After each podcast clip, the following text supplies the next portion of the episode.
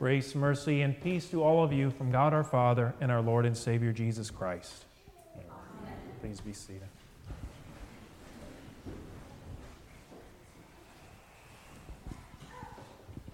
In the book, The Fellowship of the Ring, Frodo and his company of travelers with him are brought to the great elf, Lady Galadriel.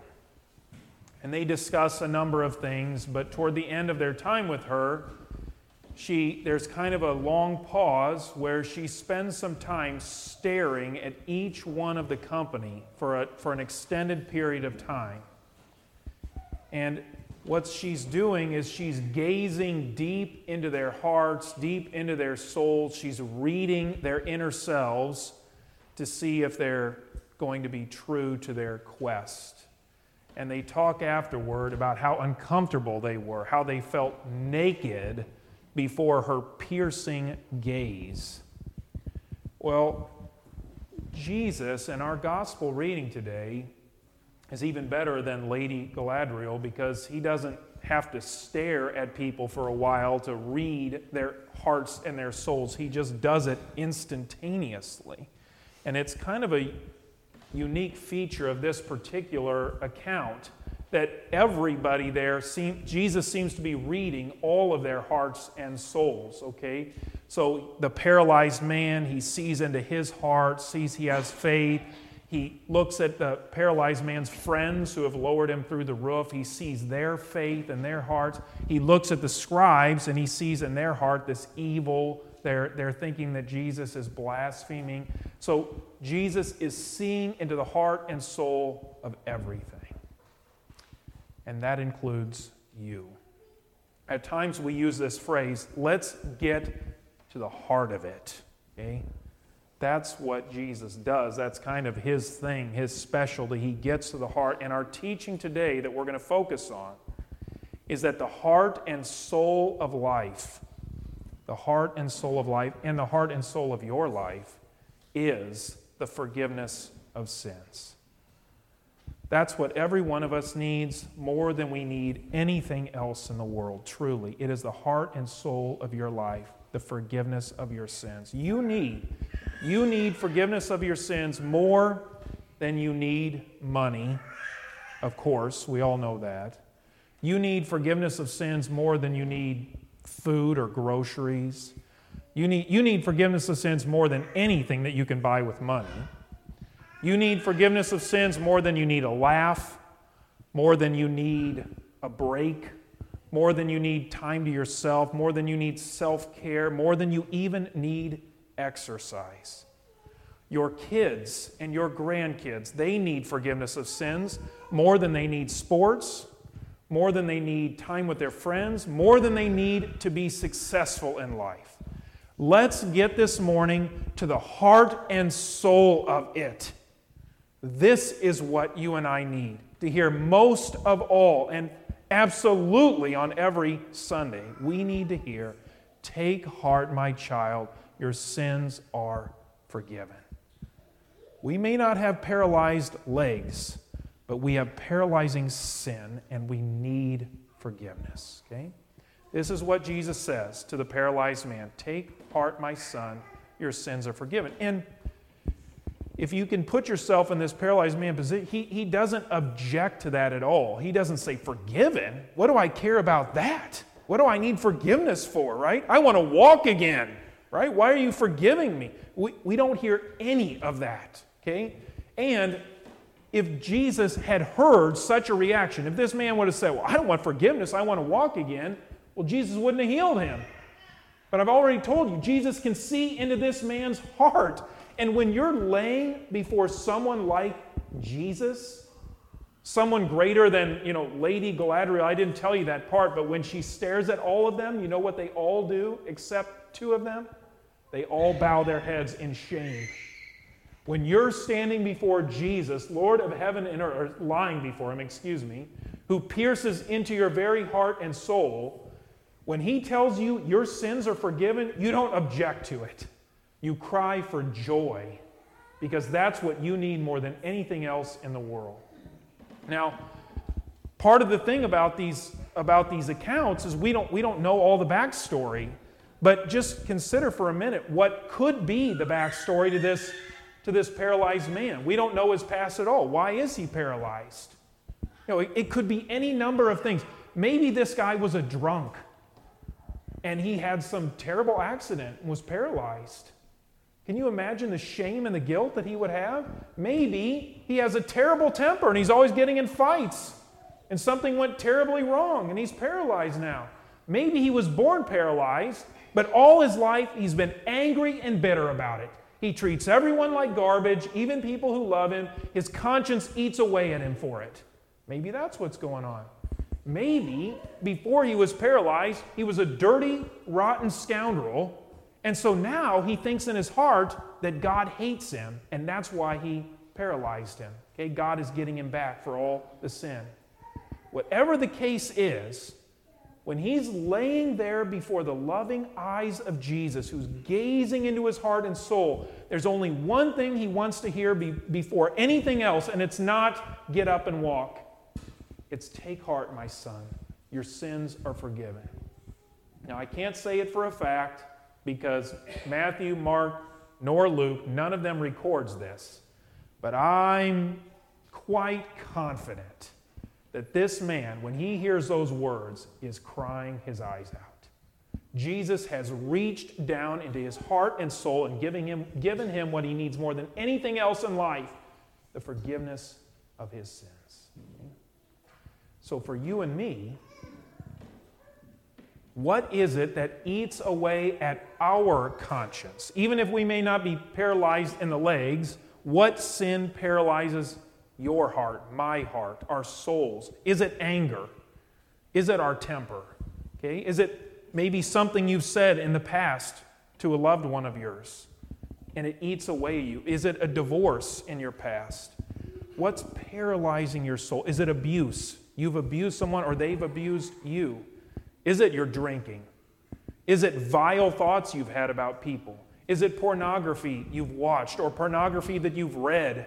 Is it your mouth that won't ever stop talking and gossiping? Is it your selfishness, a grudge you're nursing? You know what it is, and Jesus sees into your very heart and soul and loves you. And he says, Take heart, my child. Your sins are forgiven. He knows what you need more than anything else in the world. It's not money, it's not success, it's not entertainment. You need forgiveness. That is the heart and soul of life. Now, what Jesus does here is heart surgery. It's not heart surgery like we think of it.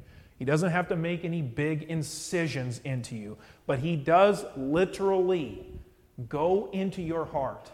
He removes that cancerous tumor of sin, whatever that tumor all is your anger or your, or your lust or your pride or greed. He removes that tumor of sin and he puts into your heart medicine of immortality, prescription strength forgiveness of sins. It is divine surgery. Okay? And you have a standing appointment with him, with this divine surgeon, every Sunday morning at your local church, your surgery center. Okay? And the good doctor is always keeping office hours the rest of the week as well when you need his gift of forgiveness. Okay, now I want to move to the next point though. The scribes get frustrated because they don't think Jesus has the authority to do this. They think he's blaspheming. So I want to ask you how do you know?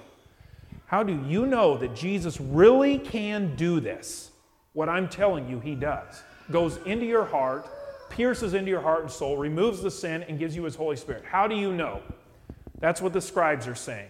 There's evil brewing in their hearts because he's saying, This guy, who does this guy think he is, right?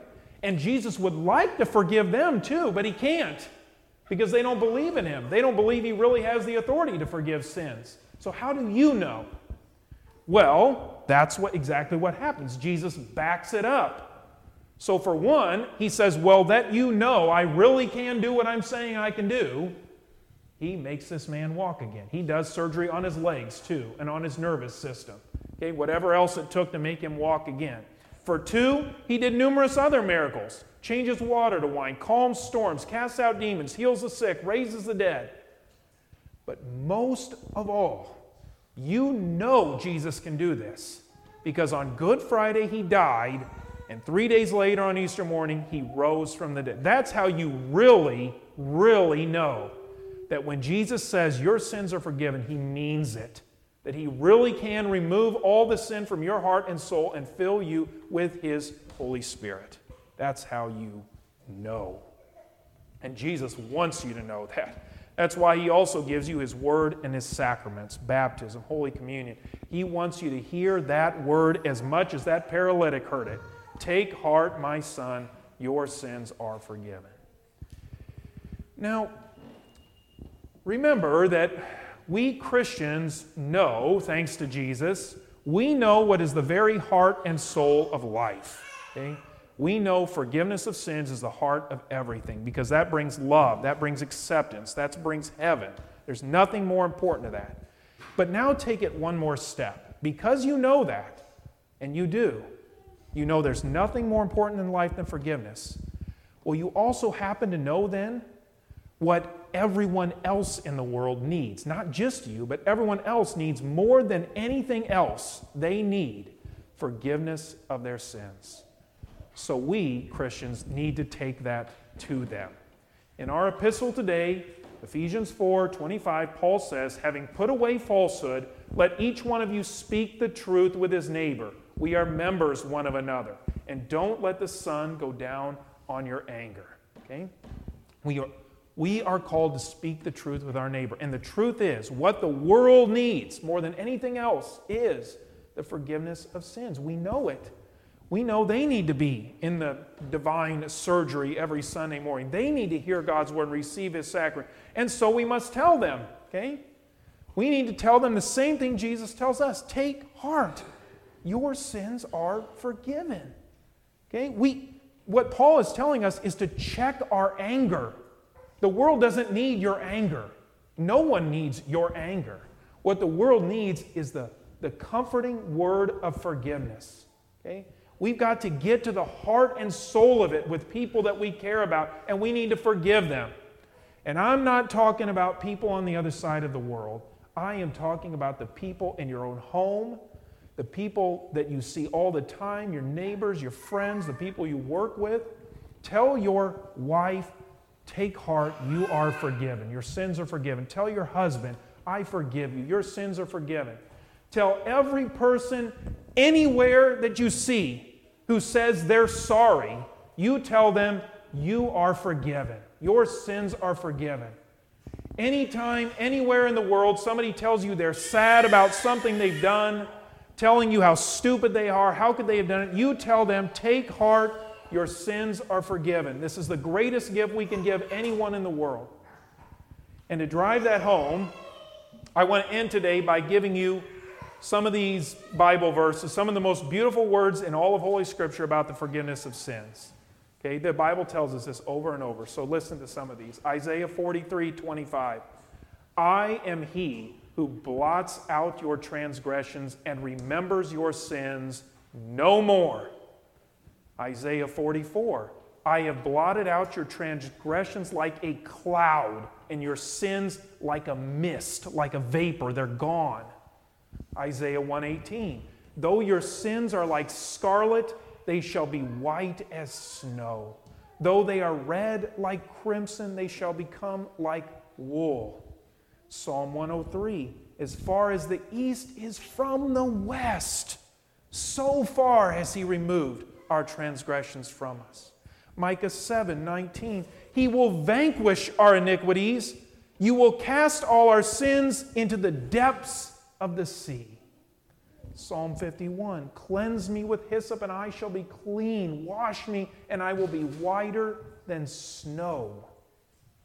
Acts 2:38 Repent and be baptized every one of you in the name of Jesus Christ for the forgiveness of your sins.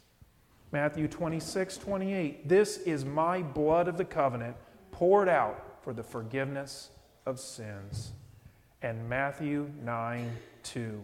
Take heart, my child. Your sins are forgiven. The peace of God, which surpasses all understanding, guard your hearts and minds in Christ Jesus.